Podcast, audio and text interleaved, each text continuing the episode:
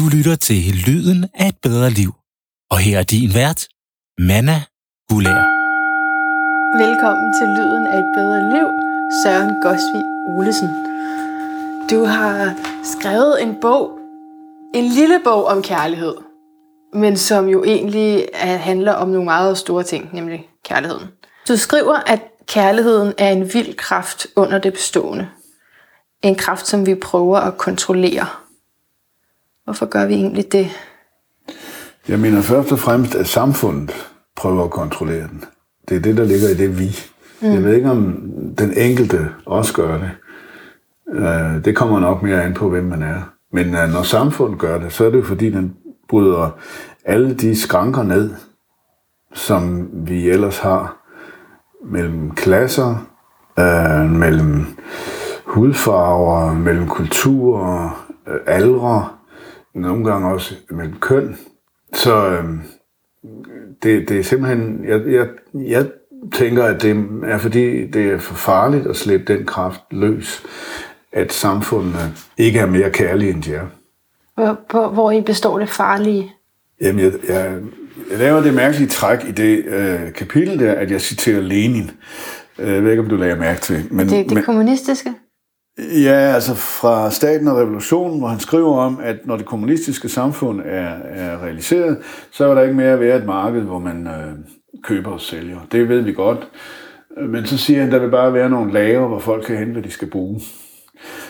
Og tilføjer sig, at det kan man ikke forstå i dag, fordi så tror alle, at, at så vil folk bare hamstre. Men det er fordi, vi ikke forstår, at på det, på det tidspunkt, der, der vil menneskets øh, mentalitet har udviklet sig, så at man ikke opfører sig sådan. Det var sådan, man tænkte. At det er sådan, øh, øh, Marx og Engels og Lenin tænkte, at øh, i takt med produktionsforholdene ville mentaliteten også ændres, og folk ville blive fornuftige. Hvor jeg så siger, ja, øh, forløbig er der ikke så meget, der tyder på det, men, men øh, det kan da godt være.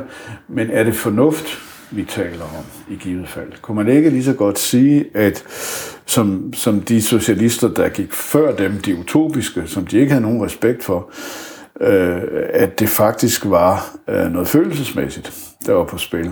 At øh, hvis man mødtes i kærlighed, så vil man jo heller ikke hamstre og være grådig og så videre, men øh, til gengæld har, har de andre, Marx og Lenin og så videre, ret i, at man kan ikke øh, prædike imod grådighed. Altså, det er fuldstændig latterligt at sige, at vi ikke skal være grådige i en kapitalistisk verden, øh, øh fordi den bygger sådan set på grådighed. Øh, og den bygger også på ejendomsret og på øh, varebytte. Og, og derfor bare, øh, bare tanken om, at man øh, øh mødtes i næstekærlighed, hvis man faktisk gjorde alvor af Jesu budskab, jamen så ville, så ville for eksempel kapitalismen blive brudt, brudt ned. Men lurer mig, om ikke også kirken ville det. Altså, og måske de for, forskellen mellem, mellem diverse religiøse konfessioner øh, og ægteskabet, hele baduljen, det ville blive skyllet i havet. Øh, hvorfor skulle der være monogami, hvis, hvis øh, kærligheden var, øh, var noget, vi gav til hinanden? Alle sammen. Ja, ja det vi siger om licens. Eller, det går lige til at tænke på. Licens til noget, vi giver til hinanden. Ja. Øh, men kærlighed, wow, ja. Så det er for, fordi det er en samlende kraft, og vi har brug for at være i et samfund, som er opdelt Ja, det ved ikke, vi har brug for, men... Men, men det er sådan, det er.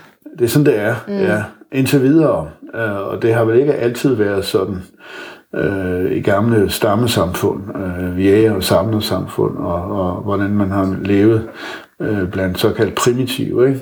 Uh, jeg ved ikke, hvordan det går til der, men, men nu har vi jo i hvert fald haft nogle meget velordnede samfund i mange, mange hundreder. Og uh, der er nogle ting, der kan true dem. Og hvis kærligheden slap løs, så ville den være en stor trussel. Hvis kærligheden slap løs, ville den være en stor trussel. Altså, jeg skal jo lige sige til lytterne, at du er jo øh, filosof. Jo, af altså, uddannelse. Ja. Af uddannelse, ja.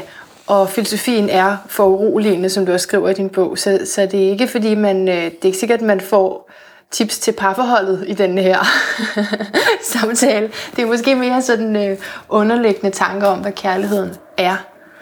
Ja, man kan jo godt få det tip, øh, at det ikke fører til noget at skændes. Ja, det er godt. Kom med et tip. det, det er et af mine bud. Ja, kærlighedens bud, det fører ikke til noget at skændes. Lad være med det. Stop. Ja, hvor det ellers øh, dyrkes som øh, et meget vigtigt element af mange terapeuter eller psykologer eller andre teoretikere lige for tiden. Jeg tror ikke, det fører til noget. Og det sjove er, at der, der er en hel terminologi om det. Øh, at slibe hinanden til og, og, og høvle hjørner af og fjerne knaster og hvad det er. Det er, en Det er håndværkersproget. mær- Ja, mærkelig tømmerterminologi, ikke? Altså, øh, hvor tømmerfag, det kan man i det mindste definere, hvad man skal kunne, men hvad skal man egentlig kunne for at kunne det der i et parforhold? Jeg, jeg har faktisk aldrig set det praktiseret, og jeg tror heller ikke på, at det kan lade sig gøre. Jeg tror, at det er noget med, at man kan finde ud af, om man passer sammen, eller man ikke gør. Det var faktisk meget, det mig og min, min kæreste, som jeg lige, vi lige har, vi har lige splittet op, ikke?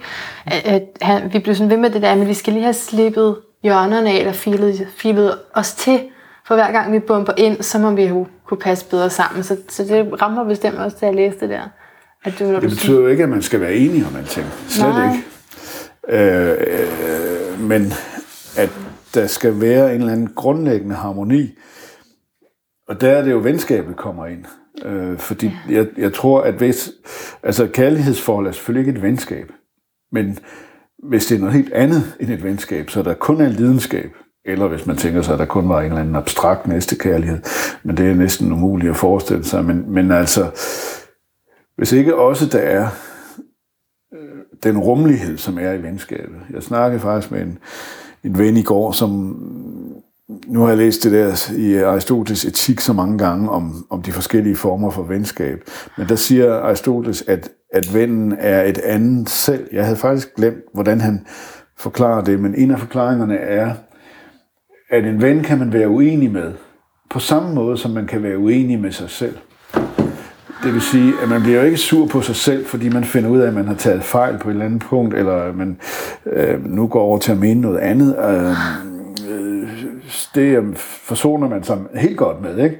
Men det er altid svært, når det er andre mennesker. Men hvis det er en ven, så, så er man øh, på en eller anden måde forsonet med, at man ser forskelligt på nogle ting.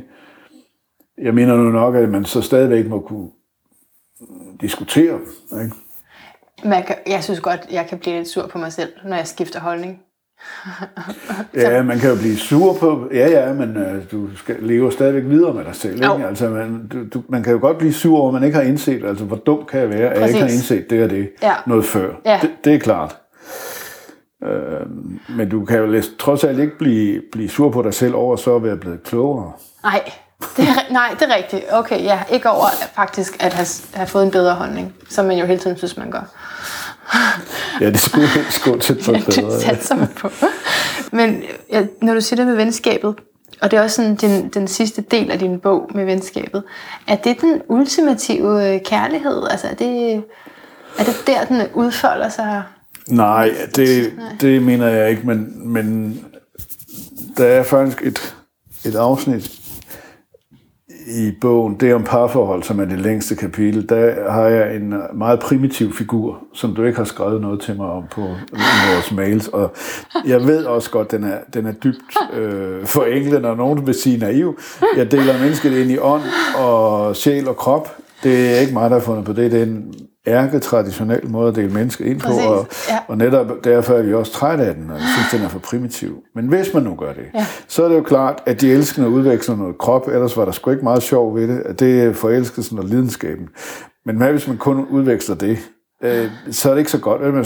Altså de her forhold, øh, der hørte om, om en, en, en kvinde, der, der havde en, en, der havde fundet den perfekte elsker. Hun kunne bare ikke holde ud og snakke med ham, så han skulle bare komme, og så skulle de gå i seng sammen, og så skulle han tage afsted igen. Det er jo en meget speciel måde at have et forhold på, ikke? men jeg kan da godt se, at det må der kunne lade sig gøre, og hvis de er enige om det, så er det fint med det. Det er sådan lidt ja. begrænset. Ikke? Og så på den anden side, hvis man kun har intellektuelle diskussioner, altså hvis man kun er i den åndelige dimension, ja, det går jo heller ikke, vel? Men altså, øh, jeg tror faktisk, at det er den mellemste venskabsdimensionen, der mangler i mange af de parforhold, der ikke går. Der skal helst være noget af alle tre dele, ikke? så meget som muligt. Men det går bare ikke, hvis den mellemste mangler. den psykologiske. Og jeg er ellers ikke den, der synes, at jeg synes, psykologi fylder for meget, men det er mere i den, i den offentlige diskussion, Ja, hvor alt ja. reduceres til psykologi. Men det er jo en realitet imellem mennesker. Ja. Og hvis man ikke kan finde hinanden følelsesmæssigt, så synes jeg altså, så må man sige, så har et forhold sgu øh, ikke ret mange chancer. Det er et meget godt udtryk at finde hinanden følelsesmæssigt. Ja, At, altså, jeg ved ikke, om du tænkte over det, men det er sådan, ja, at finde hinanden, altså møde dig der, hvor du er, og samtidig kunne møde mig selv der, hvor jeg er. Ikke? Altså. jo, Men jeg vil sige, grunden til, at jeg sprang de der tabeller over, ja. det er bare fordi, jeg har, sådan- jeg har sådan noget angst for matematik. Nå, og så, og så ja, det- synes jeg, og så, Det er vi jo ude i første klasses, øh, det var der, det gik galt jo. første, første folkeskoleklasse øh, øh, tegner og, Det var der, det gik galt. regne? Men, øh, men jo, altså også, altså det, det som det, det minder mig om, det de her tabeller, det, det, det mindede mig om, var også øh, faktisk på HF, hvor det er den eneste gang, hvor jeg har læst det i sådan en total grundbog med psykologi, hvor det var med, hvem man, hvad for nogle parforhold, hvad man var sammensat af i, i parforholdet. At det kunne være den ene, der havde autoriteten, og den anden I havde den så ikke. Og så kunne man passe sammen, hvor man var lige, og man kunne passe sammen på forskellige måder. Det var også sådan nogle tabeller der. Ja. Det er den eneste gang, jeg har set det, og det er lige et par år siden. Ikke? Ja. Og nu, nu ser jeg faktisk igen din bog, hvor du skriver om det her med magtpositioner. Det er ikke noget, vi taler ret meget om. Altså, Nej. i et parforhold. Magtpositioner i et parforhold. Det er jo nok noget, jeg har med fra Foucault, som jeg har oversat og dyrket, øh, siden jeg var helt ung. Ikke? Øh, og han har jo den... Den, altså dengang han fremsatte den, var den ret alternativ. Den øh, magtopfattelse af magt ikke er noget, der kommer ovenfra og, og undertrykker os. Magt er noget, der er i alle forhold. Og han siger, at magten er strategisk. Det vil sige, magt består i, som han selv har forklaret det meget enkelt, at hvis den ene gør noget, så reagerer den anden på det, og så øh, reagerer den anden tilbage, og, den, og så videre, og så videre. Ikke? Øh, så magt opstår i sådan nogle spiraler der, der kan blive større og større. Øh, øh, den, den, er, den er givet i en relation, men den er givet i alle relationer. Altså alle forhold, lærer, elev, øh, øh, patient, læge, øh, øh, holdkammerater på et fodboldhold, lige meget hvad, men også i et øh, parforhold er der magtrelationer. Det kan vi ikke slippe for, og det er derfor folk har haft så meget modstand imod hans tese. De synes, at det, det er forfærdeligt, hvis det er sådan. Jeg vil sige, det behøver ikke at være forfærdeligt, selvom det er sådan, fordi der er altid et magtforhold i et parforhold, men det kan være et, et stille og fredeligt magtforhold. Det kan godt være neutraliseret. Ja, altså jo netop i hvert fald, hvis man siger, det er det, man også er tiltrukket af. Man vil gerne have en, hvor det faktisk er ham, der har mest magt. Altså hvis det er det, man vil have, så er det Ja. gnidningsfrit. Jeg tænker det er jo mere sådan, at, at den ene kan noget, som den anden absolut ikke kan, og omvendt. Mm. Altså, man har nogle forskellige styrker. Øh, øh, det andet kan selvfølgelig også findes, ja. Ja. Men, men det, som jeg tænker med magt i forhold til din bog, det er jo, at hvis at den, der, altså, den, der elsker mindst, har mest magt. Ja, sådan er det. Og omvendt, den der elsker mest, er nærmest afmægtig. Ja. Sådan kan det være. Det, det er, er det ikke lidt... Jeg beklager. Ja. det er da lidt ærgerligt. det er, jeg er ked af det. Er sådan, jamen, det, er det er da egentlig ret... Altså, så kommer jeg sådan, så, da jeg læste det, så kom jeg sådan til at tænke på en kæreste, jeg havde haft, hvor det var ham, der havde magten. Så blev jeg sådan lidt sur, ikke? Og- for- Fordi jeg var så forelsket. Altså, hvis man er Ja. så meget over i den anden, så ryger ens egen magt. Men, Ja, det er klart. Altså, det er noget af det, der slider, tror jeg, på magtforhold, eller på kæresteforhold, at øh, man elsker den anden, men man elsker bestemt ikke sin afhængighed af den anden. Akkurat. Det gør man ikke, og det er det, der kan føre til nogle enorme vredesudbrud. Ikke? Øh, det er, den, det er en form for magtesløshed, tror jeg. Og det er også noget med, øh, om man har en eller anden selvsikkerhed, eller et eller andet selvværd, eller viner i sig selv, eller hvad man nu skal sige det. Øh, Det kan man jo gøre på mange forskellige måder. Jeg, jeg, jeg kender der folk, der, der ikke mener, de har det, men for, som for mig at se er meget afbalanceret, og ikke sådan noget hyl ud af den. Så det er heller ikke noget med, at man selv ved noget om, hvilken... Og det kommer, altså de her ting, det er jo så flydende. Det kommer også an på øh, alder og sociale Ja. forhold, og hvor man er, øh, ja. dagsformen. altså, Ja, ja, ja. Altså hvis vi skal, men det er sådan en lille smule tabu. Jeg kan mærke, at jeg selv har lidt svært ved at, at gå ind i det, men det er jo sådan, øh, altså for eksempel, jeg har, ikke, jeg har ikke lige, hvis det var mig, så har jeg ikke nogen magt øh, i, i form af mammeren, vel? Jeg har ikke sådan et, et tilbud om et, et hjem, du kan flytte ind i. Men øh, så er jeg smuk, synes jeg selv. og, hvis, og andre synes nogle gange også, jeg er det. Ikke? Og, og så har man det. Du ved, Ja, så man har sådan nogle, ja. kan man godt lave sådan en liste, sådan lidt, lidt køle, der sidder og sige, jamen, han har det og det, hun har det og det. Det, det, det, det, det, Ja. der gør mig lidt bange, at, men det kan man vel egentlig godt. Ja, det kan folk endda gøre meget bevidst, har jeg indtryk af. Ikke? Øh, jeg er smuk, så jeg skal have det og det, eller jeg har ret til det og det. Ikke? Ja, Øh, eller jeg er rig, det er jo mere almindeligt. Ja. Øh, derfor, og, og det har jeg selvfølgelig ret til, og øh, derfor kan jeg opføre mig sådan og sådan. Altså, du kan bare tænke på, hvis du nu, øh, altså, Lottos reklamer, ikke? hvis du vandt de der 570 millioner, som puljen Ja. plejer at være i øjeblikket. hvad vil du gøre, Hvor- hvis du vandt? Ja, vil du sige op, hvis du vandt? Er der også Ja. en, der hedder, Jo, ikke? hvor jo, jeg jo, jo. tænkte, øh, nej, det vil jeg nok ikke, men jeg vil sige, hvad jeg mener. Ja. i alle sammenhænge. Ikke? Og, og, og, og, øh, og så kan man jo så vende den mod sig selv og tænke, hvad fanden, er du så afhængig af, af, af mammon, at, øh, ja. at, at det har betyder noget for din ytringsfrihed? Ja. ja. Ja. Og det tror jeg, der gælder hele samfundet. Det, er- det er jeg ved at lære, det der. Det er jeg ved at lære. altså, jeg er ved at sidde, fordi jeg søger job, så er jeg ved at sidde og slette ting på nettet. Ja. Ja. Om mig og noget, jeg har skrevet og så Uha. videre. Ja, du har jo lagt masser af ting ud. Ja, men kan du følge mig? Det er jo lige præcis Det kan det, jeg du taler om. følge dig, for jeg er meget eksplicit i mine diskussioner på Facebook, fordi selvom der er kloge folk, og jeg mener virkelig folk, der er klogere end mig, der har advaret mig imod at diskutere på Facebook, så gør jeg det. Og jeg mener selv, at det er ud fra en eller anden demokratisk holdning om, at man diskuterer uden persons anseelse med høj og lav, ellers har vi ikke demokrati mere. Øh, og, og det eneste, jeg har noget imod, det er, hvis folk kommer med, med sådan personlige fnider. Ikke? Altså, for eksempel skrev jeg noget rosen om Mogens Lykketoft, og så var der en, der indvendte, jamen er han ikke øh, alkoholiseret og dement? Det gider jeg ikke. Altså, men, men hvis man kan, kan sige... Øh, Øh, sådan, hvis man dermed har skrevet, det skal han jo mene som socialdemokrat, jamen det er okay. Altså den slags argumentation. Ja. Ikke? Ja. Men, men det er måske ikke noget, der bidrager med så meget, men, men altså, øh, det er klart, at så får man sagt en masse ting, altså, og jeg, det kan godt være, at det er, fordi jeg er over 60 og ikke har så meget at, at, at risikere. Hvis jeg var 30, ville jeg nok ikke det der. Ikke? Nej, nej. Ja, det forstår jeg godt. Det var et, det var et sidespor. Ja, men det er ikke Men interessant. det var meget, nej. Men øh, så det var, det var i forhold til kærligheden. Vi må hele tiden komme tilbage til kærligheden. Ja, det var det med magten Ja. i, i kærlighedsforholdet. Ja. Ja, ja, hvor jeg så siger, jamen, at det egentlig sådan kan blive ret køligt. Og, og det minder mig om noget andet, du skriver i din bog med, at vi reducerer, lige nu så er det sådan neuropsykologien, eller neurovidenskaben, Ja, ja, neurovidenskaben, som fylder, men det er i virkeligheden at gøre tingene meget sådan, altså, hvis der er kemi, så er det sådan meget teknisk.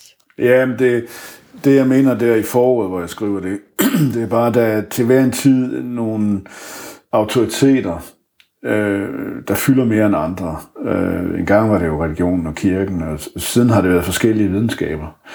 Termodynamikken, øh, sandsynlighedsregningen, og på det seneste har det været psykologien og neurovidenskaberne.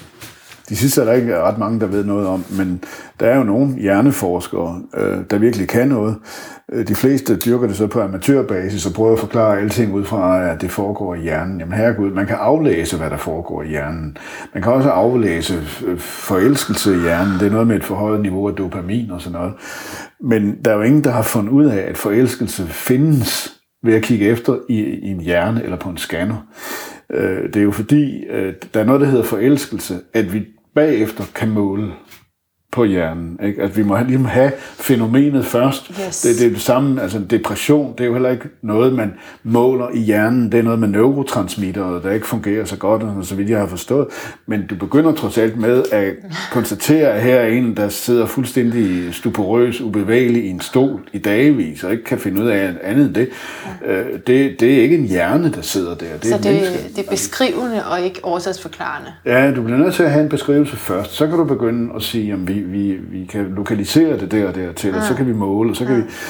Øh, Psykologien, det er mere øh, det der frygtelige med, at folk ikke regner med anden virkelighed, end den de oplever. Altså, øh, vi oplever udfordringer, vi oplever arbejdsløshed, øh, og jeg var ved at skrive den anden dag på Facebook, det kan være, at jeg gør det en af dagene, at øh, det er sørme svært at finde en restaurant, hvor man kan få mad. Det eneste, de sælger alle sammen, det er madoplevelser. Øh, og på samme måde, øh, altså, det, hvis man går heller ikke ind og ser et, et, et, et teaterstykke, man, man får en, en teateroplevelse, og, og så videre. Så alt er blevet over, oplevelse på den måde, og det lyder hamløst, men i sidste ende er det forfærdeligt, fordi man ikke skældner mellem en virkelighed, der er derude, og så hvordan jeg oplever det. Altså, Jamen, kan man komme i kontakt med den virkelighed? ja, det kan man i den forstand, at man nogle gange kan konstatere, at ens oplevelse var forkert. Ja, ja det er rigtigt. Øh, Så det, du, Nå ja, du jeg behøver godt. ikke, øh, jeg, du, jeg skal ikke komme og sige, hvad virkeligheden derude er, Nej. men, men jeg kan da i hvert fald konstatere, at nogle gange har jeg oplevet noget andet, end det, der var tilfældet. Ikke? Det er rigtigt. Øh, så så må jeg jo rette min oplevelse. Øh, og, og, og så kan du selvfølgelig sige, at det er ved hjælp af en ny oplevelse. Ja, men øh, der er en modsigelse mellem de to, som, som flytter noget. Ikke? Jo. Ja, men det er nemmere at sælge en oplevelse. Jeg kunne godt tænke mig at tale om, hvilken betydning det har for kærligheden, at erkendelsen altid er ved siden af. Og det er noget, jeg ved, fordi jeg har læst din bog. at, at det her med erkendelse, at vi får vores, jamen, hele vores virkelighed eller, og, og opfattelsen af os selv igennem andre, og at andre fungerer som et spejl Ja. for os. Det er jo ret svært. Øh, ret vanskeligt spørgsmål. Ikke? Jeg har det fra Lacan. Øh, ham kommer alt muligt svært jo efter sine fra, ikke? men det er jo ikke anderledes. Han skrev disputats om paranoia, om øh, den paranoide psykose. Øh, men det han skriver om spejlstadiet, som det kendes i øh, psykoanalysen, det er jo, at når det lille barn er godt et år, så kan det stå op, og så kan det begynde at få øje på sit eget spejlbillede. Det vil sige, at det kan se sig selv. Men det kan det jo ikke. Det kan jo kun se et spejlbillede af sig selv. Og det er ligesom den grundsituation, vi er i, at vi kan faktisk ikke se os selv. Jeg kan se dig, og du kan se mig, men jeg har aldrig set mig selv udefra på den måde, som du ser mig, og omvendt. Øh, og han har en hel række andre udviklinger af det, men det vigtige er, at, og det har jeg ikke ville forklare i bogen, for jeg synes, det var lidt for omstændeligt, men paranoid betyder para ved siden af, nus erkendelse. Så vi erkender altid ved siden af, eller hinsides, øh, eller af omveje.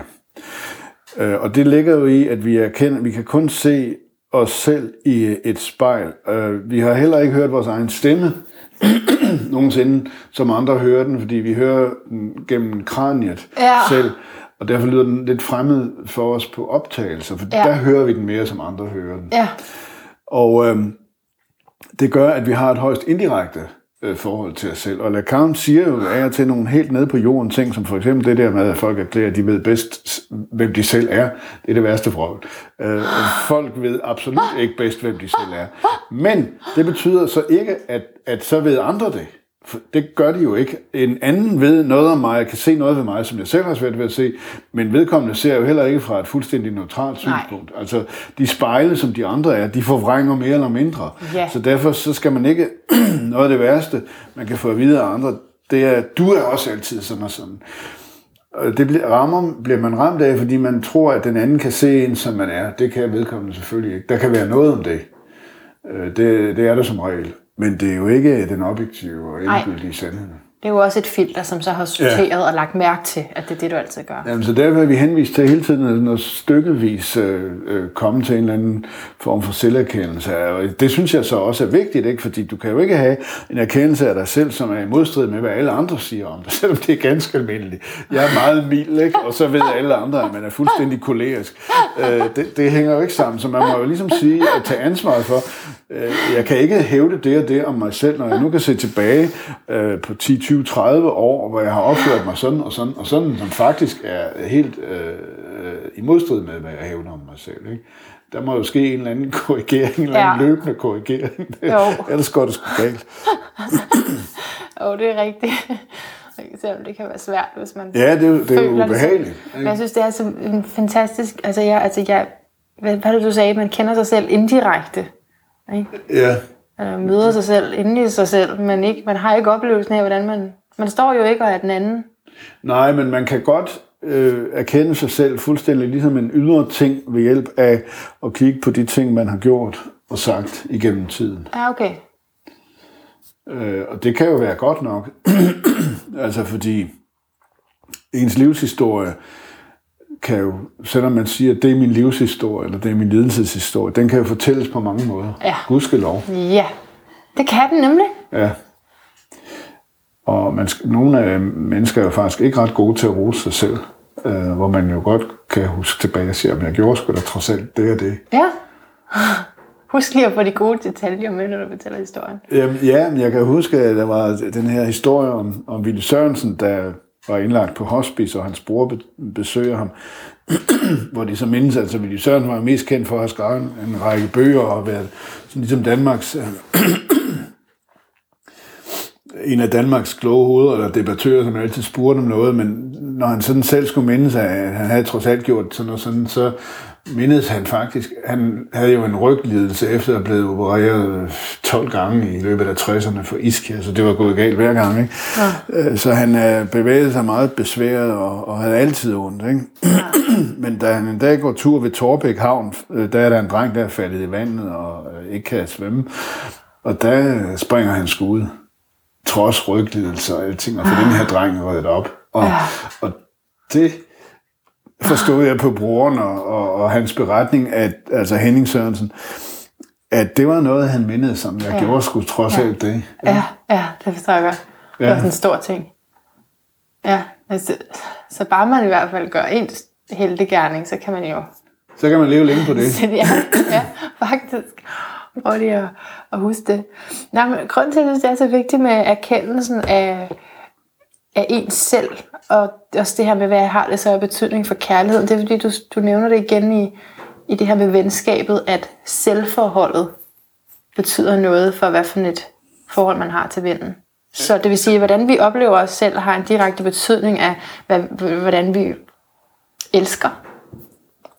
Ja, altså det er jo ud fra Platons bemærkning i Lysis om, at den onde ikke kan være ven med nogen, for han kan ikke engang være ven med sig selv. Altså hvis man ikke på en eller anden måde hviler i sig selv, det betyder ikke, at det er forbudt at være nervøs eller restløs eller alt muligt andet, men hvis man ikke kan finde nogen som helst hvile i sig selv, så er det svært for andre at finde det. Så er det også svært at finde hvile sammen med andre. Ja. Medmindre det bliver en eller anden flugt for sig selv, men det vil jo formentlig komme til kort på en eller anden måde. Ikke? Men så venskabet, nu spurgte jeg før, om det var sådan det, det ultimative inden for kærlighed, at det egentlig er venskabet. Det ultimative er ikke venskab, men det Nej. ultimative er, hvis venskabet kan finde en plads inden i kærlighedsforholdet. Ja, okay. Ja. Og så, så der siger du egentlig, men der, der er du jo meget enig med psykologer og terapeuter, der siger, at for at finde det, der skal du ligesom have det godt med dig selv. Ja. Den godtager du. Ja, men øh, jeg refererer altså til Platon ja. for at sige det, han er hverken psykolog eller terapeut, men uh, det er da fint, hvis der også er nogen af dem, der mener det. Det er godt. Nej, det, jamen, det er godt. Det er derfor, jeg vil med en bog, for jeg elsker de der referencer. Og du skriver jo du skriver også sådan et godt forord. Er det ikke, er det, ikke det, der ligger gratis forordet eller indledningen. Første Jo, kapitel. jo, det ligger- Det kan man faktisk finde gratis, hvis man vil. Og der skriver du sådan til sidst, og selv hvis du kun er kommet her til første kapitel, så velkommen til. Det synes jeg også er fedt. Ikke? Og så kan dem, som har lyst til alle de her filosofiske referencer, kan jo så komme ind i det.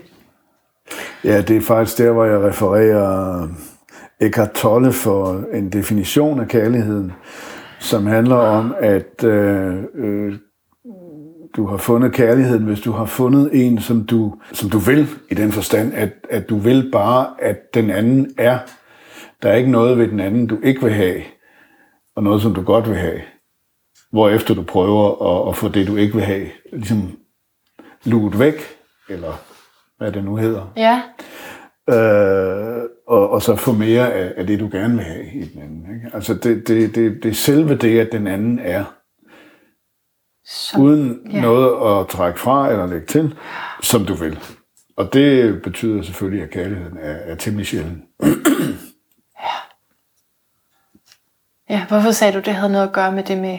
Fordi det står øh, på det sted, hvor jeg siger, hvis folk ikke er kommet længere øh, øh, end hertil i foråret, øh, og, og, og, måske har begyndt på bogen for at finde en definition Nå ja, nå, det er af rigtigt, ja. kærligheden, så vil jeg godt Ja. give den her. Og det, det er så ikke en, jeg har fundet på, men den findes Det er forskellige steder. Det er, jo, det er jo også det, jeg synes, der, er- der er meget interessant, at du, altså, at du er vild med nuets kraft, Eckhart Tolle. Eller er vild med, det er mine ord for det, men du er inspireret af den. Ja, men du må gerne sige vild med. Jeg, det, øh, det er rigtigt, som du øh, skrev til mig, at det er der ikke en, man læser på filosofi. Nej, det er, Nej. Nej. Det er ikke filosofi. Nej. Det er øh, terapeutisk eller spirituel litteratur. Ja, ikke? Øh, og der er meget af det, som jeg synes er stærkt belastende, fordi folk er så overbevist om det, de siger. Men han er prøvende og forsigtig i sine formuleringer, og lægger faktisk op til, at folk selv skal øh, finde deres egne ord for det, og, og også øh, finde tilbage til de erfaringer, de faktisk har med det. Altså han har jo nogle eksempler, som at, hvorfor dyrker folk ek- ekstremsport? Jamen det er fordi, at øh, de, kan, de kan dø af det, hvis ikke de har hele deres opmærksomhed fokuseret på netop dette øjeblik. Og det er faktisk det, der gør dem lykkelige, siger han så. Det er jo ret vildt, at han finder på det. Ja, ja. Men jeg tror, han har ret, at, at øh, hvorfor i alverden gør man det der? Og jeg, jeg dyrker ikke ekstremsport, det gider jeg ikke. Nej. Men jeg kan godt se, at der er du virkelig tvunget til at være på lige nu og her. Det kan man så være øh, jo på mange andre måder også. Ikke? Jo, jo. Øh, Altså, øh, når man er underviser, så er man jo også på, Ja, eller holder foredrag. ja, ja. Du kan altså ikke, øh, det kan godt være, at du kan, du kan indlede med, at jeg har ikke rigtig haft tid til at forberede det her, og jeg har ikke sovet så godt i nat. I virkeligheden, så kommer det jo ikke publikum ved. så skal du blive hjemme. Ja. Du skal, du skal, nu er du der, Ja. og nu øh, og folk er mødt op og har måske givet penge for det, eller Ja. lige meget. Øh, så, så er det altså nu, det, det Ja. foregår, kammerat. Ja. Ikke? Øh, og det er der, der er også masser af andre situationer, hvor det, hvor det gælder. Ikke? Altså, Jo, og det, det jeg synes det linker rigtig godt over til mit øh, sidste spørgsmål, så den store spørgsmål i hvert fald, som handler om, om kærlighed i sådan en religiøs ekstase og, og, og forelskelse, kæder jeg i hvert fald sammen med, fordi det du siger der, det, det lyder som altså en form for selvforglemmelse, og det her med at slippe ud af sit eget fængsel, fordi nu, nu er jeg her, og så er jeg ikke i, i tankerne, der kører, men jeg er her, og jeg, jeg præsterer, er det vel i de eksempler, du giver, ikke? jo, Desværre. leverer jeg noget, og er på, ja. ja. Øh, hvor en anden form for at være i nuet er jo så at lave ingenting. Ikke? Ja, det kunne det være. Ja, det kunne være at, at, at meditere, eller at være fuldstændig åben for, hvad der sker mm. øh, i naturen, for eksempel. Øh, det bruger han jo meget, Tolle som ja. eksempel, at sidde og kigge på et træ, øh, og, og lægge mærke til, hvor stille det er. Ja. det er jo ikke en måde, vi er vant til at se på et træ på. Altså, traditionelt så vil man sige, at et træ står ret lavt på rangstigen af væsener, fordi det kan ikke engang så meget som et dyr, det kan ikke flytte sig. Men man kan jo så vente om at sige, tænk engang at bare stå der og ikke skulle nogen steder. Og ovenikøbet stå der i 800 år, som nogle af egetræerne i dyrehaven. Ikke? Jo. Der, der er noget, vi ikke kan. Ikke? Det Jo. er en helt vild kraft at blive opmærksom på. Øh, Nu sidder vi og teoretiserer over den, men, men altså, han mener jo, at man skal sætte sig ned og kigge på det der. Ja. Men altså, Ja. Det med ekstasen, ja, det, det er klart, at øh, øh, øh, altså jeg må sige, den religiøse ekstase kender jeg jo ikke. Det siger du noget om, at du gør. Ja. det, det påstår jeg. Ej, det vil jeg mene, jeg gør. Fordi jeg har, været- jeg har været i de her forskellige kirker, ikke? Og, og haft...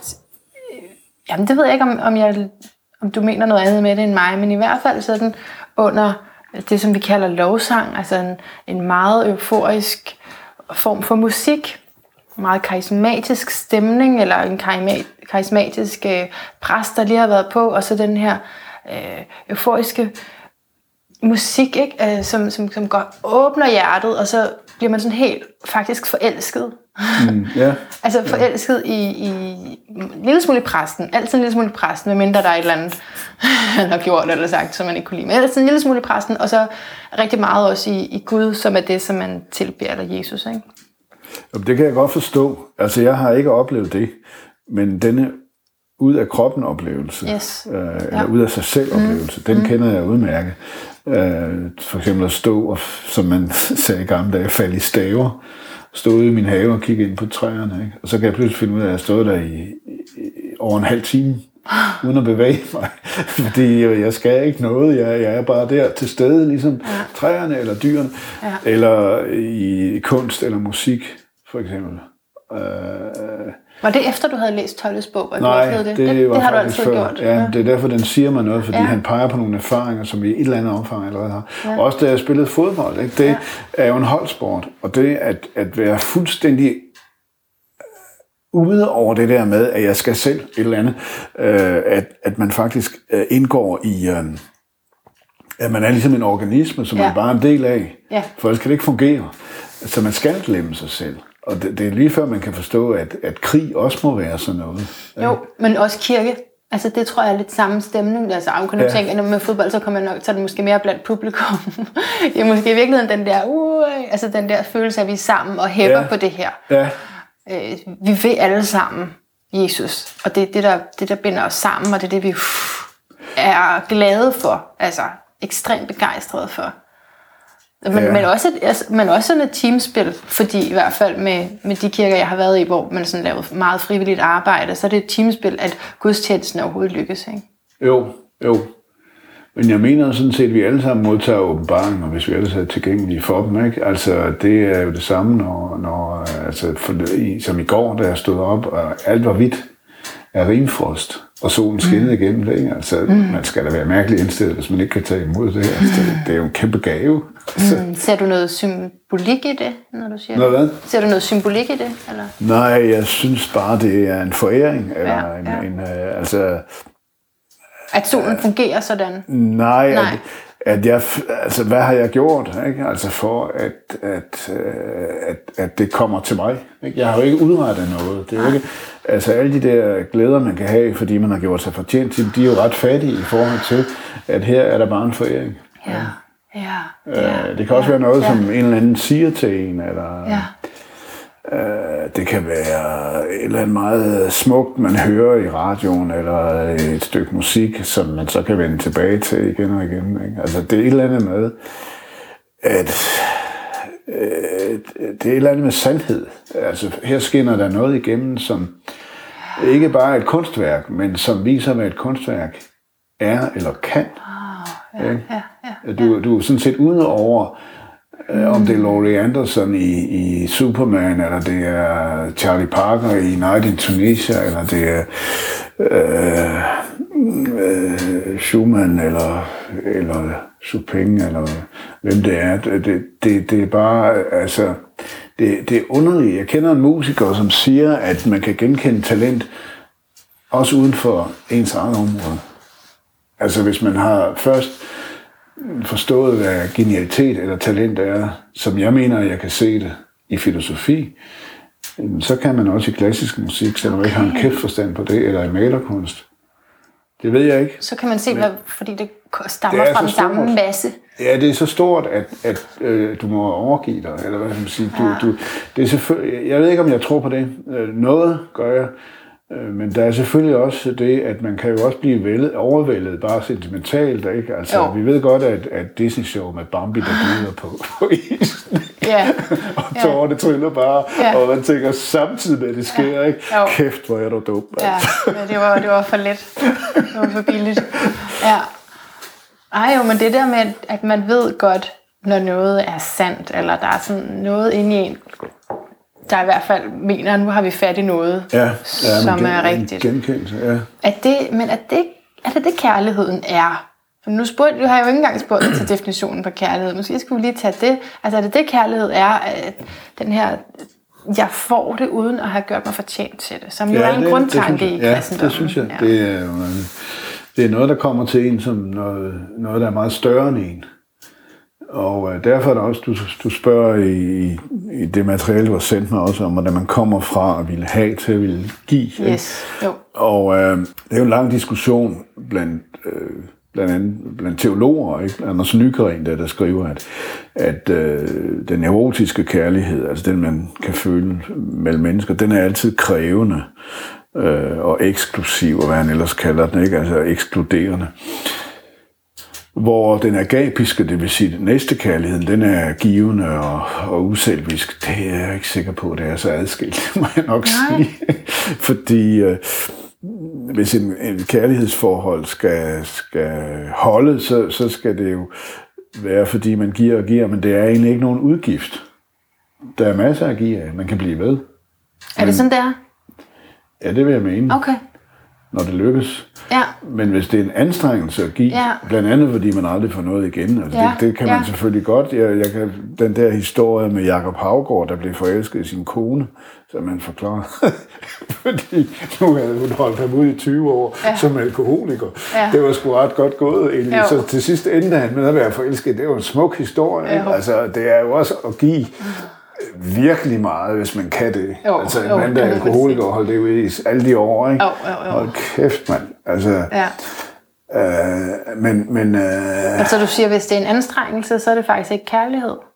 ja, Ah, det vil jeg mene. Fordi hvis det ikke er det, så er det fordi, man trækker på den kraft, der er i kærligheden. Altså, du er heller ikke efter et, en god undervisningstime, eller en god, øh, et godt foredrag, du har holdt, er du heller ikke udmattet. Fordi du har fået så meget igen ja. på en eller anden Hvis du måde. kan lide det, du laver. Ja, Ja. og det, vil en, det tror jeg også, at en, en skuespiller, en fodboldspiller og alt muligt vil sige, at, at de trækker på en eller anden kraft, øh, som gør, selvfølgelig kan man da godt mærke, at der har været en fysisk øh, mm, mm. anstrengelse, men, men man er ikke udmattet mm. sådan, som hvis det var et eller andet. Øh, altså, der er jo ikke noget mere udmattende end et arbejde, man ikke kan lide, Nej, hvis man skal udføre det. præcis, præcis. Så det er en kærlighed til det, at man laver faktisk. Ja, For at bruge ja. kærlighed. Men grunden til, at jeg synes, det var lidt svært i, i noget af i starten, hvor, du, hvor det handler om, om Gud også, ikke? Og, og netop den her næste kærlighed, det er fordi, jeg er kommet ind med, altså i det, det meste af mit liv, ikke? har det været sådan, at der, det, har, det er blevet prædiket det her med næste kærlighed, ikke? Og, og det er blevet sådan en del af he- hele den måde, jeg begår mig på, eller begik mig på på det tidspunkt, ikke? At, at jeg skulle være noget for andre, Ja. først og fremmest. Så der, der ligger sådan en, en skævvridning der i mit gudsforhold, om du vil, ikke? Mm, hvor at nu, hvor jeg, ikke, hvor jeg ikke længere tror på det, og ligesom jeg er kommet ud af alt det, så har jeg svært ved at høre noget om Gud og næste kærlighed som noget, der skal have med mig at gøre igen. Altså det er som om, der er sådan en sårighed i forhold til, mm. i, i, i forhold til kærligheden, fordi, fordi det er svært at finde balancen. Altså, Ja. ja, jeg vil, ja. rigtig, jeg vil rigtig gerne hjælpe alle, men netop som du siger, man skal jo ligesom også selv have energi til det. Ja, ligesom i flyene, hvor man skal tage iltmasken på selv først Ja. ja. for at hjælpe børn. Det er jo symbolsk meget rigtigt, ikke? Du er nødt til at, at, have noget at give af. Altså, men, men øhm, Om det så var af kærlighed, jeg gjorde det, det er jo også det, der er ja, spørgsmålet. det, det er klart. Det Eller er om det, det var, fordi du fik at vide, du skulle. Ja, ja, om det er fordi, at det er sådan mere egentlig er baseret på frygt eller identitet jo også. Ja, ja, også det. Ja. ja. Men altså, jeg er jo ikke medlem af Folkekirken. Jeg meldte mig ud i år 2000. Den 5. maj står der på udmeldelsesblank. Meget sjovt. Jeg skrev det op i dit horoskop. 5. maj. Ja, ja, 5. maj 2000, ja. Men, men øh, det er ikke fordi, jeg har noget imod kristendommen. Jeg kan bare ikke se, hvorfor jeg lige skulle... Øh, altså, der er jo trods alt en eller anden bekendelse i, at nu hører man det sammen med denne Gud, og det vil sige, at alle de andre er forkerte. Det kan jeg ikke ja. snuppe. Det er jo lige præcis det, der ligger i kristendommen. Det kan jeg ikke holde ud, og, jeg kan ikke se, altså Allah, Shiva og øh, Brahma og, og Buddha og alle de andre, de kan være lige så gode. Øh, det er bare ikke dem, jeg er opvokset med. Ja. Øh, så derfor, det har givet mig et bedre, friere forhold til alt det der. Ja. Men jeg må sige, jeg har stadigvæk, jeg kan ikke rigtig holde ud og være i en kirke. Jeg har meget svært med det. Øh, men jeg har ikke svært ved at læse Bibelen og få noget ud af det. Men jeg har heller ikke noget øh, besvær med at læse øh, sofisterne, altså de øh, øh, muslimske mystikere, øh, eller, eller Buddhas lærer, og få noget ud af det. I øvrigt står der nogenlunde det samme øh, om øh, ydmyghed og fromhed og ja. det uselviske. Men øh, som jeg læser øh, næste kærlighedsbud, så handler det altså om, at når man skal elske sin næste som sig selv, så er det også et bud om, at du skal elske dig selv. Det vil sige, det handler ikke om, at vi i udgangspunktet elsker os selv, og så kan vi da godt øh, ligesom dele lidt ud af det. Ikke? Det, det gør vi nemlig mange gange ikke. Altså, der er masser af mennesker, der har dårligt selvværd og, og hader sig selv. Og så er der dem, der er selv gode, altså som på en helt forkert måde forkæler sig selv, og det, er jo, det går de jo hmm. bare til grund af. Ikke?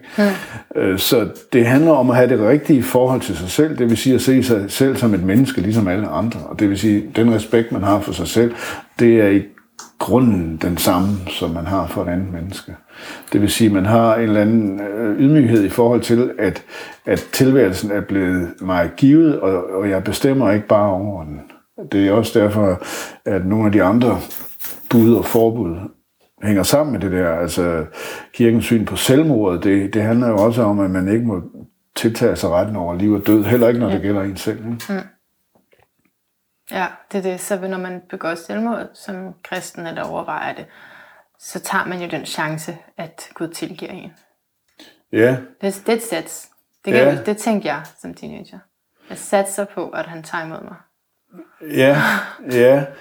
Øh, men jeg har så hørt en teolog forklare, at det jo også er at opgive Gud, fordi øh, altså, det er jo det der med, at for Gud er alt muligt ja. eller oversat til hverdagssprog, så har du opgivet, at din tilværelse kan se helt anderledes ud i morgen. Og det kan den jo. Wow, yes, det er rigtigt. Mm. Det, har man, det har man svært ved at se, når man er deprimeret. Det er klart. Ja. Øh, det, det er næsten umuligt at se. Men derfor kan det måske godt give mening at sige, at det er et bud, at det skal du ja. tro på. Ja, tro på en god fremtid. Ja, eller tro på, at, at sådan som det ser ud nu, øh, behøver det ikke at se ud i morgen. Nej. Og det kan jo være rigtigt. Ja.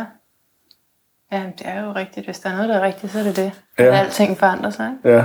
Men, men øh, definitionen på kærlighed, nu kommer jeg lige væk fra det. Finder du den i næste kærlighedsbudet? Eller finder du den i Eckart Tolle? Hvad, hvad, har du sådan en definition? Det er ikke uforeneligt. Altså, Nej. det at ville, at den anden er, bare det at ville det, det er jo at ville en menneskelig eksistens, som er den samme, uanset om det er for mig eller for en anden. Altså som jeg beskriver det i forbindelse med venskabet, som jeg har været ude for, at nogle af mine venner har glædet sig mere på mine vegne, end jeg selv glæder mig. Eller også omvendt, at jeg har glædet mig mere på deres vegne, ja. end de selv har. Ikke? Ja.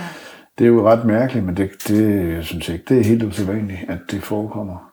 Så, ja, så jeg tænker på, jeg kan ikke huske, hvor du skriver det, men kærligheden som noget, der sådan hele tiden er under det, vi siger til ja, hinanden. Ja. Ja, jeg mener jo, at samfundet slet ikke kunne hænge sammen, hvis der ikke var en eller anden grad af, altså Løstrup kalder det tillid, men det betyder jo, at, at øh, vi kan faktisk ikke reducere vores øh, menneskelige samfund til instrumentelle forhold. Det kommer til kort. Ja. Øh, også det, der hedder networking nu, ikke? Ja. Altså, som øh, ham der Stadil har defineret meget køligt som at øh, investere i forholdet til andre mennesker. Og man investerer jo altså kun, hvis man får øh, en eller anden mere værdi eller profit ud af det. Ikke? Altså skabe mere værdi, tror jeg, da han skriver mellem, mellem mennesker. Det vil sige, hvis der ikke er noget mere værdi i forholdet til... Øh... Ja, men det er jo den balance der, ikke? Fordi der, der har jeg tænkt jeg mange gange, at jamen, jeg skal også, altså igennem min studietid, jamen, jeg skal også arbejde sammen med dem, der ikke har nogen og jeg skal også ligesom, altså, du ved, ja. det, var, det var den mentalitet, ikke? Jo. Hvor det har taget en hel del år at komme over og sige, jeg må faktisk godt være sammen med nogen, der har mere end mig, og lade mig inspirere. Ja, Men det er balancen i det. Fordi jeg kan, jeg kan sagtens føle det, og når man øh, leder efter job, eller man prøver at komme ud med sine ting som selvstændig, så er det værste, synes jeg, af de her øh, events for selvstændige eller for iværksættere, hvor vi bare skal netværke. Det er selvfølgelig fint at møde de andre, men de andre, de har ikke lyttet til din podcast, de vil bare gerne vide, hvordan de selv laver en. Ikke? Så de spørger bare til dit udstyr. Ikke? Ja. Og det var sådan, har du, har du overhovedet hørt den? Nå, nej, men jeg har da set øh, ikonet. Ja, tak. Altså, så det er frygteligt. Så jeg, jeg kan sagtens følge dig. Ja. Øh, jo, men det er jo også, altså, når, når vi nu sidder her, så er det jo også, selvfølgelig kan jeg da godt tænke mig, at nogen hører det her og køber min bog, men hvis det kun var det, jeg synes da også, at det var sgu da spændende. Det, den, den måde har jeg ikke øh, tænkt over, at man kan formidle på, og hvad er hun for en, og sådan noget. Ikke? Ja. Hvis ikke der var det, så gad jeg sgu da ikke. Nej, Så, nej. hvis jeg kun skulle lave salgsfremmende foranstaltninger, så var jeg jo blevet, så var jeg jo blevet forretningsmand. Ja. og Ja. det er ligesom om, at det er så blevet livets mening med det der network, at vi alle sammen skal være sådan nogle salesmænd for vores eget liv. Ja, ja selv dig selv. Ja, ja, og det, det er man selvfølgelig nødt til i et kapitalistisk mm. samfund. Det kan, jeg- har jeg tydeligt kunne se, når jeg har været over i Østlandene, der da muren lige var faldet, ikke? de havde fattet jo ikke en meter, kommer man ind øh, på en bar og spørger, om man kan få en øl. Nej. Der er hverken goddag eller lort, som de siger i Frankrig. Ni bonjour, ni merde. Altså, det kan du også ikke drive en forretning på. Men det var jo sådan, det var. Fordi øh, de skulle bare stå og sige, at de havde ikke noget på hylderne.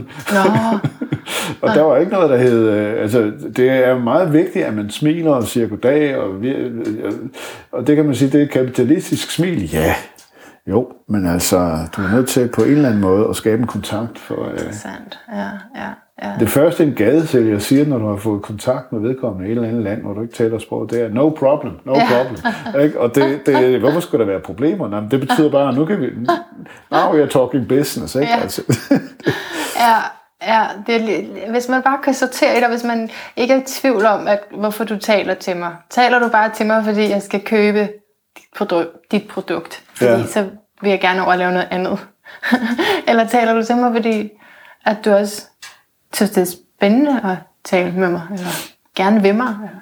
Ja, altså jeg kan huske i mange år, inden jeg lærte øh, Italien bedre at kende, der synes jeg, at italienske øh, altså taxachauffører eller hotelejere eller øh, italienere i det hele taget var meget påtrængende, men, men og, og nu har jeg forstået, at det er sådan set ikke fordi de er mere businessorienterede end andre, men fordi kontakten mellem mennesker er mere naturlig i Italien, end den er for eksempel i Tyskland eller Sverige eller Danmark. Kontakten altså, mellem mennesker. Ja, altså for en italiener er det naturligt at være social. Ah, Øh, for os skandinaver eller tyskere eller andre, ikke, der, der skal man tage et skridt for at være det. Altså, Ja. ja. øh, italienere er naturligt sammen. Altså, jeg forstod ikke, når jeg var ude på landet, der de der kæmpe huse, om det var fordi, der boede 19 mennesker, og det var en familie. Det var ikke lige min måde at leve på, men altså, det betyder, at, at det at være alene, det er en, det er en undtagelse, ja. øh, som man træder ind i. Hvorimod for os, der er ligesom den, den, den sociale kontakt af den undtagelse, man mm. træder ind i. Ikke? Mm. Øhm, mm. Og, øh, og der, er, der er faktisk enormt meget kærlighed i det italienske samfund, ikke i den italienske stat, hvor herre bevares. Mm. Det, det er der jo, ligesom herhjemme har vi sådan en velfærdsstat, der tager vare på en masse ting. Det har man ikke i Italien. Og måske er det derfor, at der er meget mere hjælpsomhed og høflighed, og jeg vil nærmest sige kærlighed mellem mennesker. Okay. Det er meget, det er så imponerende, ikke? fordi øh, hvis man først lige har fundet ud af, at du ikke er fra mafiaen eller er ufarlig, så er der ikke grænser for, hvor meget hjælp man kan få. ja, det, lad os lige afdække det, om du er fra mafiaen. Jamen, øh, ja, okay. Ikke? Hvad siger du? Det, det er da ret væsentligt. Ja, ja, ja, men altså selvfølgelig, hvis man kontakter en på gaden i Milano eller Torino kl. 23 om aftenen, hvor alt er mørkt, og der Ja, ikke er ja. andre på gaden, så, så alle bliver forskrækket. Men når man først lige har, har fornemmet, at jamen, her er en, en, et ordentligt menneske, så, kan man, så er der ingen grænse for hjælpsomhed. Akkurat. Nu kunne jeg egentlig godt tænke mig at høre dig læse noget op. Ja, Nej, fordi vi, vi var også omkring det her med at slippe ud af sit eget fængsel. I, ja, at, at, at man så kan mærke kærligheden i en religiøs ekstase, men, øh, og, og, det, og det svarer til forelskelsen. ja. Men, men jeg har måske ikke hørt så meget. Jeg kunne måske godt lige høre om, hvad du synes om det. Altså, ikke fordi du er sådan en, der skal sige, hvad der er rigtigt og hvad der er forkert, men hvad der er mest hensigtsmæssigt i forhold til forelskelse og den galskab, man kan komme ind i. Den sindssyge, som der også er at finde i jalousien. Ja. Det er jo igen et rigtig vanskeligt spørgsmål. Og, og kunne jeg dog bare svare på det? Hvad kan man gøre imod jalousi? Altså, jalousi er jo på en eller anden måde ukærlighed, og der er jo mange sjove teorier om den. En af de sjoveste, og som måske har noget for sig, er, at den jaloux person i virkeligheden har en masse begær og fantasier, han eller hun gerne vil udleve, men ikke tør, fordi det er farligt. Og så projicerer det over i, at det nok er den anden, der gerne vil alt det. Mm. Altså, det ved jeg ikke, om, om det passer, men det er en inter- interessant tanke, Ja.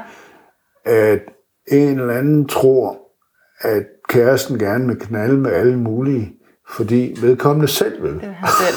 Ja. Ja. Altså, det, det, jeg, jeg kan umuligt afgøre, om det har noget for sig. Øh, Freud har jo endda den mærkelige tanke, at øh, altså, hvis en kvinde er jaloux på sin mand, så er det, fordi hun øh, selv føler sig tiltrukket af andre kvinder. Og der skal man godt nok, øh, der, der skal nogle mellemregninger til, før jeg kan forstå det. Men i hvert fald, øh, nej, for mig er der bare det, at man er bange for en åbenhed. Øh, men i virkeligheden øh, er kærligheden jo en åbning. Man åbner sig jo for et andet menneske. Man åbner sig for kærligheden. Mm. Så det er jo i modsætning. Jalousien står for mig at se i modsætning til kærligheden. Det er det modsatte er at være åben og generøs. Det er at være smålig og begrænsende. ja. Men jeg ved jo godt, at folk, der er jaloux, ikke kan gøre ved det. De kan ikke gøre for det. Men det har aldrig ført til noget. Lige så lidt som skænderierne. Nej. Og det er en selvbekræftende profeti, ikke? fordi øh, i nogle kærester kan tænke, jamen, hvis han eller hun alligevel er jaloux, så kan de godt være utro. Ja. Så er der da en grund til at få skæld ud. Eller, eller også kan man, kan man uh, sige, at det, det kan aldrig lade sig gøre at afkræfte Nej. den jaloux mistanke. Nej. Fordi uanset hvad der kommer med af bevismateriale, så kan det bare blive materiale til yderligere anklage. Ja. Og så bliver det virkelig frustrerende at være i. Ja, det, det er temmelig øh, utåligt, ikke? men det er også øh, utåligt, og måske endnu mere utåligt for den jaloux selv. Ja. Altså, det, det, det eneste, jeg har haft et forhold, ikke, hvor jeg var voldsomt forelsket, det, det er der, jeg kan genkende lidt af sådan noget jalousi, fordi så bliver man jo også bare opmærksom på, hvem han lige skriver med, når du ikke han skriver så meget til mig, eller sådan, ikke? Og man sådan føler sig tilsidesat lige i overkanten. Men, men vil du sige, at jalousi og forelskelse har, trækker lidt på samme sindssyge? Ja, jalousi og forelskelse, ikke jalousi og kærlighed. Nej. Men i forelskelsen er der jo en derude, man gerne vil have. Så det mm. handler om at ville have. Ja. Når man først har fået, øh, mener jeg, det må handle mere og mere om at give. Ja. Og give hinanden noget. Øh, selvfølgelig, øh, den man vil have, vil man også gerne give en hel masse. Men øh, det kan godt blive sådan temmelig eksklusivt, ikke? at det skal være lige præcis ham, jeg giver det, og så skal han give mig det, og så har man ligesom en kontrakt om det. Hvor, hvor har du det der fra med vil give og, og Ja, det, er, det har jeg selv fundet. Da, da, da selv? Jeg synes, det er rigtig godt nemlig. Øh, Fordi det er jo også derfor, når man så bliver afvist, at man så bliver endnu mere forelsket. Fordi jeg vil jo have det, og hvis, altså, ja, hvis jeg ikke kan ja få det det, der, du skriver ja, med at spille kostbar i, i, Ja. i din mail til mig. Ja, Ja, det har jo altid virket rigtig godt. det er så grusomt. ja, og det er jo grusomt. Ja, det er det da. Det er jo i virkeligheden... Øh, øh, men det virker. Altså en, som du bare kan få, er du ikke tiltrukket af. Sådan er det ikke. øh, så skal man jo være meget heldig, at det er lige præcis er den, man har udset sig i forvejen. Ikke? Men altså forelskelse og kærlighed er ikke det samme. Altså, men forelskelse varer 3 til seks måneder, er der nogen, der siger. Ikke? Øh, og kærligheden skulle jo gerne vare længere. Okay, så vil jeg spørge om noget. Hvor længe var kærestesorgen så? Det kan, rent du sagt, edderbankene vare længe. Ikke? Ja. Øh, For nogen tror jeg, det kan vare hele livet, ikke? Men, men for de fleste vil man nok sige, et, et halvt til et helt år er max.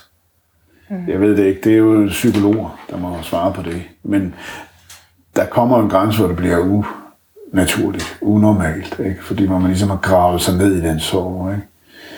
Øhm, og man, man må også kan, kunne spørge, om ikke det er fortrængt sorg over alt muligt andet, der bliver aktiveret af det der. Ikke? Det har du nok ret i, ja. Ja. Ja, så ser man lige pludselig, hvor sølle ens liv er. Ja, og hvor sølle livet i det hele taget er, eller hvor ja. skrøbelig og, og ja. sårbar man er. Øh, øh, det er jo en afgrund at komme ud i, fordi det er jo noget med, øh, jamen det kan jo være forskelligt. Det kan være, at den anden ikke vil have en. Det kan også være, at man selv har fundet ud af, at det her det går ikke, eller man har fundet ud af det sammen. Det kan være på alle mulige måder, ikke? Men øh, det hårdeste er vel, når den anden ikke vil have en, altså hvor man simpelthen er afvist. Og der må man jo altså forstå, at kærlighed er jo ikke noget, man har ret til.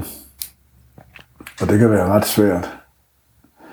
Øh, det er jo ikke noget, man, man kan har krav på eller, kan- eller kan forudsætte. Øh, og, og, øh, og denne, denne forladthedsfølelse, den kan man jo godt have i forhold til, til hele verden. Altså, verden holder op med at give mening. Øh, og det er jo en ret skilsættende øh, begivenhed Ja. i et menneskes liv. Ikke? Mm. Det er derfor, jeg citerer det, men jeg tror faktisk, det har vi ikke bevæget os derhen nu? Øh, Jo. Er det, lige, er det til det? ja, det tror jeg faktisk. Ja, for det var 110. Er det det der? Hvad skulle vi lære? Ja, det er ud fra det kirkegård citat, der kommer i, i øh, den tekst, der hedder Lidelsernes evangelium, Ja, endelig, endelig læs op. hvor han skriver, når derimod en lider uskyldigt, der er der lejlighed til at lære. Altså det handler om,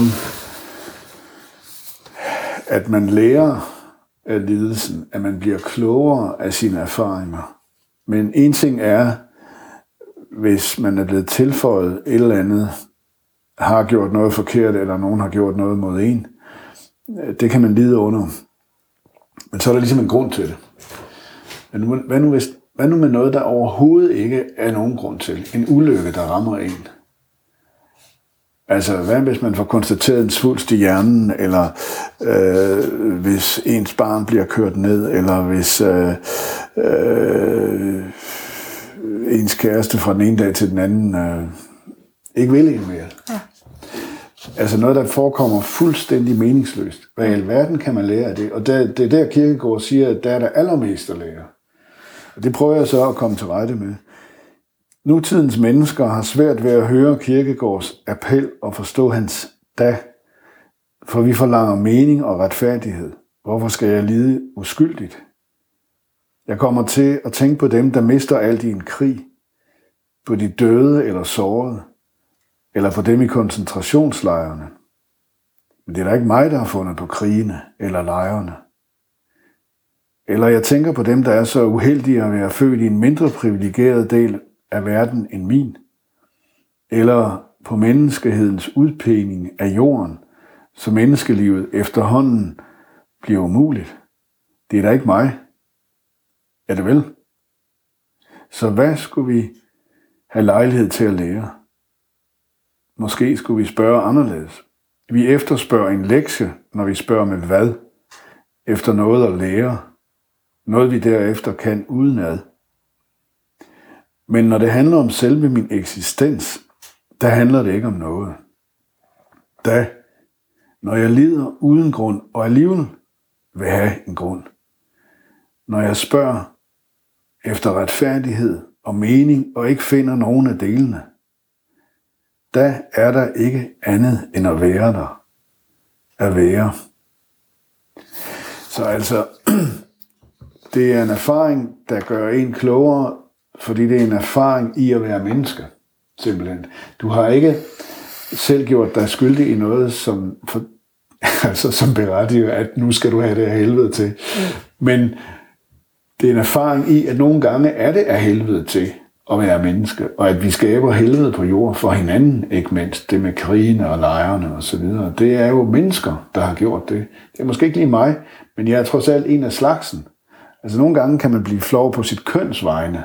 Alle de der voldtægter, man har hørt om, der har været så meget frem i, i pressen. Ikke? Hold da kæft, er der så mange af dem. Ikke? Jeg har mest tænkt over, hvad er det for en seksualitet, de mænd har. Jeg tror sgu ikke, jeg kunne gennemføre det, men øh, de må altså have, have en eller anden ud af netop det. Ikke? Det må jo være noget med, at de netop er ude på øh, at finde et bytte, ligesom når man går på jagt og, og skyder dyr eller et eller andet. Det må jo tænde dem. Det er sgu da ikke særlig rart at tænke på, at jeg er også mand, og det er altså mænd, der gør sådan. Ikke? Det er jo heller ikke særlig rart at tænke på, at, at jeg er også menneske, og det er altså mennesker, der har fundet på alt det, der foregik i Auschwitz. Det var trods alt mennesker, der lavede det. Eller i, i Gulag, øh, i Stalin-tiden. Jamen, øh, så kan man jo ikke komme og sige, at, at mennesket ikke er i stand til hvad som helst, havde jeg sagt, når det der faktisk er foregået. Ligesom man heller ikke kan sige om sin egen historie, at jeg er sådan og sådan. Nå ja, men hvorfor gjorde du så lige de og de ting tilbage i tiden? Nå ja, men så må jeg jo indrømme, at det har jeg også i mig. Og det er sådan noget, der, der er ikke spor behageligt at blive konfronteret med. Men hvem har sagt, at, at, øh, at livet skulle give mening eller være fornuftigt indrettet? Tror, tror du ikke, det er sådan noget, en, der er installeret i os? At vi gerne vil have det, skal det? Altså, fordi det, ja, ja. det der er noget af det, jeg bruger selvudvikling til også, det er der at finde ja, en mening, eller jo, det er vel en, en mening, at jeg, at jeg tænker, at jeg skal lære noget af det.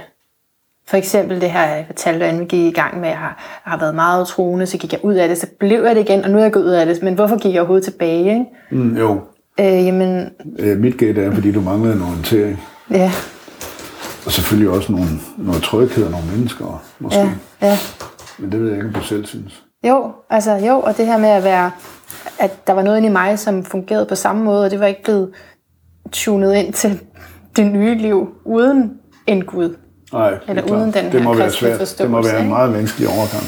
Ja, Det må jeg nok præcis. sige. Jamen, så har jeg været igennem det, og så... Ja, det kan man godt, men jeg, Ja. ikke, ikke til en eller anden bestemt lektie. Nej. Selvom jeg lidt kom med en her. Ja. men, men, men altså, øh, en, en erfaring i at leve, og den skyder vi meget fra, så, ikke? så skal man bare tage nogle lykkepiller, og så skal man bare nej. Og der er trods alt fornuftige psykologer og læger, der siger, nej, det der, det, det er sorg. Det må du igennem. Og så kan du henvende dig, hvis, det, hvis der går umanerlig lang tid, ikke? fordi så begynder det at være sygeligt. Ja. Øh, men sorg er en naturlig ting, som man så let siger, ikke? Men, men den er føles jo bare ikke særlig.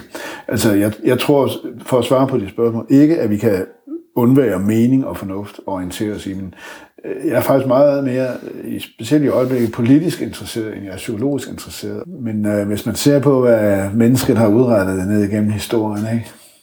Ja. så er det sgu ikke rigtigt. Så Altså. tænker man, hvor er kærligheden? Hvor er den henne? Nå, jamen, den er sådan i, i små øh, øer og glemt, ikke? Og Ja. den, den findes, altså hvis du læser Primo Levis beretning fra koncentrationslejren, så fandtes den der også der, ikke? Mm. I et eller andet omfang. Den havde meget, meget svære betingelser, men øh, der, der, der vil altid være nogle glemt, ikke? Du er nødt til at sige et eller andet opløftende til sidst. Ja, jo, jo. Filosofien er bare for uroligende. Jo, men der er en helt anden uh, ting, som jeg, det var derfor, jeg lukkede min computer Ja, op lige endelig. før, fordi du, du siger noget, hvor jeg synes, her har hun faktisk fanget mig. Nej, hvor godt. Ja, det kan du vel mene. Ja, men jeg synes, jeg fangede dig det der med monogami. Jamen, det var nemlig det, Ja. jeg mente. Øh, øh, fordi, øh, nu skal jeg lige se, jeg søger lige på det. Ja. Hvis vi tager dig på ordet og siger, okay, kærligheden giver, så Ja. er det ideelle forhold vel ikke monogamt. Der tænker jeg, okay, mm. der har har sgu alligevel øh, øh, læst mig, eller kigget mig i korten. Jamen, det vil jeg jo ikke erklære. Folk har jo lov til at være lige så øh, fucking monogame, som de vil. Ikke? Det skal jeg da ikke blande mig i. Men der er noget begrænsende Ja. noget egoistisk Ja. ved øh, jalousien og ved kernefamilien og ved symbiosen. Øh, og samtidig kan, kan, kan altså vi er jo opdraget til det. Altså, øh, øh, man kan nok så meget erklære sig polyamorøs og alt muligt. Hvad hvis man stadigvæk er jaloux, så duer det jo ikke. Øh, men der, der er for mig at se en frihed i ikke at begrænse sig på den måde. Øh, og det er ikke noget, jeg har praktiseret. Øh, og jeg tror også, det er meget svært at gøre det ud fra en eller anden enighed og åbenhed. Jeg tror, det har, har trange kår. Men ah, jeg har sagt, prøv at være så lidt jaloux som muligt. Ja. Ja. Når jeg hører om, at en eller anden mand har været til en julefrokost og været utro, ja. men så blev de også skilt, og så blev han for øvrigt gift med hende, han havde været utro med, så kan jeg ikke lade være med at tænke, nå, så er vi jo lige vidt. Altså, der mener jeg, at man må prøve at være lidt large. Men det er lettere sagt end gjort. Fordi jeg ved godt, at nogen kan føle sig enormt såret over det der. Men der må i hvert fald være en bagatelgrænse ja. med ja. hensyn til monogami i vore dage, hvor øh, det jo er ret sjældent, at man er gift med sin første kæreste og forbliver det hele livet. De fleste af os har været en hel del forhold igennem, øh, og det må jo også mane til en vis besindelse om, hvordan vi er indrettet. Fordi, jo, jo, jo, fordi kærligheden er altså ikke nogens, eller hvad? Fordi, ja, fordi ja. hvis du virkelig elsker en anden, så, så tager du det med. Det, det er den forståelse af kærligheden, du ytrer der. Ja, det er det jo på en eller anden måde. Ja, det er det. Øhm. Og der er jo også det, når, når Erik Fromm skriver, at, at øh, i kærligheden elsker jeg hele verden, så er der jo ikke langt fra at tænke til, at så har man lyst til at omfavne det hele. Ikke? Og det kender man jo også godt i forelskelsens øjeblik, at man, det er en åbenhed over for ja. verden. Ja. Og så ved vi jo godt, at, at det går jo ikke bare at omfavne alle mulige fordi man nu er glad i lovet. Nej, der, der, er, der er nogle øh, mellemregninger, der skal med. Ja, der Men, er sådan en jubel-idioti, idiotis ja. grænse, ja, for hvor meget vi bare alle sammen kan hænge sammen og, ja. og være, være kærlige. Men altså, ja, så, så er venskabet, som du siger, vel en god øh, målestok. Eller, ja, det synes jeg. Et godt eksempel på en kærlighed, der fungerer noget mere large end måske det klassiske parforhold. Ja, der er jo ting, man kan gøre. Altså, man kan jo, øh, man kan jo parvis være sammen med andre. Ja. Øh, de øh, eksperimenter, der findes i den retning, har desværre sådan lidt karakter af, det er ligesom at gå til badminton eller tennis, ikke? Altså, det bliver sådan noget klubagtigt organiseret noget, som har meget, meget, meget lidt med kærlighed at gøre. Det bliver nærmest sådan en eller anden sportsgren. Altså, det, det synes jeg, øh, hvad kan det lige bidrage med. Ikke? Mm. Det, hvis det findes, må det vel kunne opstå mere spontant. Og, og der er det jo så igen, ligesom med kærlighed i øvrigt, ikke? at øh, man skal være heldig, hvis, hvis man møder det, og hvis det kan lade sig gøre. Ikke? Ja. Men der er i hvert fald ikke noget i vejen med det. Og, og man skal være heldig, fordi kærligheden er sjælden. Ja, og det vil det jo også være, hvis man hvis eksperimenterne yep. øh, skal lykkes, så, så skal man, det er jo også sjældent. Ja. At man lige har det mindset alle sammen. Ja. Ja, jamen øh, jeg er ret vild med det her, fordi jeg synes, vi kom, kommer ind på nogle tabuer, og det kan jeg godt lide. Ja, det sådan ja, noget af det der, jo. som vi normalt ikke lige helt får sagt højt, selvom vi måske ikke mener det. Ikke? Så, øh, men, men tiden er ved at være gået, og, og jeg skal bare høre øh, din lyd af et bedre liv. Ja, men lyden af et bedre liv, det er for mig lyden af ulerne der flyver omkring mit sommerhus. Og jeg har optaget dem, så nu skal du bare høre. Sådan der. Men Søren Gøsvig Olsen, filosofi, kapacitet og forfatter. Tusind tak for det her interview, som jo er foregået i dit sommerhus, hvor du har dine uler. Ja, tak fordi du ville have det. Og hjertet tak til dig, der har lyttet med til den her samtale om kærlighed. Det er jo ikke så småt endda, selvom Søren Gosvigs bog hedder En lille bog om kærlighed. Det er vist bare et forlag, akademisk forlag, der har en serie så starter det altså med en lille. Men det er stort, og det er noget, der griber ind i alle vores liv, uanset hvor end vi er, også i, uanset hvor vi er i forhold til parrelationen, som, som også vi siger, så, så er kærlighed jo, jo altså meget vildere end det, og venskabsdelen, og det, der ligger under alle vores relationer det, ja, så jeg håber, du vil dele den her episode med hvem som helst. hvem som helst, som også lige kunne bruge sådan et filosofisk indskud i deres liv. For jeg synes, det er det, filosofer de kan. De kan gå tilbage i tiden, og så få det til at passe ind i nu, og få nu til at passe ind i tidligere. Og, og de har vidunderlige erkendelser. Øh, det, det, det nærer min sjæl. Det bespiser mig. Det bespiser mig simpelthen. Jeg, jeg elsker det. Og for at det ikke skal være løgn, så næste søndag kan jeg også tilbyde dig, at du lytter med på en, en episode om filosofi. Der skal jeg nemlig interviewe øh, ham, som har kaldt sig filosofen, eller i hvert fald for hans hjemmeside. Øhm, så det kan du glæde dig til. Ikke om kærlighed, tror jeg. Måske om kærlighed, jeg ved ikke. Jeg tror, jeg tror mere, det bliver om, om arbejde, pseudoarbejde. Det er nummer to pseudoarbejde. Men det handler om filosofi, og dermed handler det om vores liv, og dermed handler det om, hvordan vi kan gøre alting lidt bedre og lidt mere øh, nuanceret. Fordi det, det, som jeg selv har fundet ud af nu her i de her, hvis du har fulgt mig de sidste par episoder, så ved du også lige, at der er sket et par skilsættende ting for mig. Et par flytninger og sådan. Og noget rytmebrud og et breakup og så videre. Ja, men så har jeg faktisk indset, at kærligheden er cirkulær. Det kan godt være, at du har tænkt det hele tiden. Selvfølgelig er den cirkulær. Men jeg tror, måske selvom jeg har tænkt det, så har jeg så har jeg behandlet kærlighed og kærlighedsrelationer, som om de var lineære, ikke?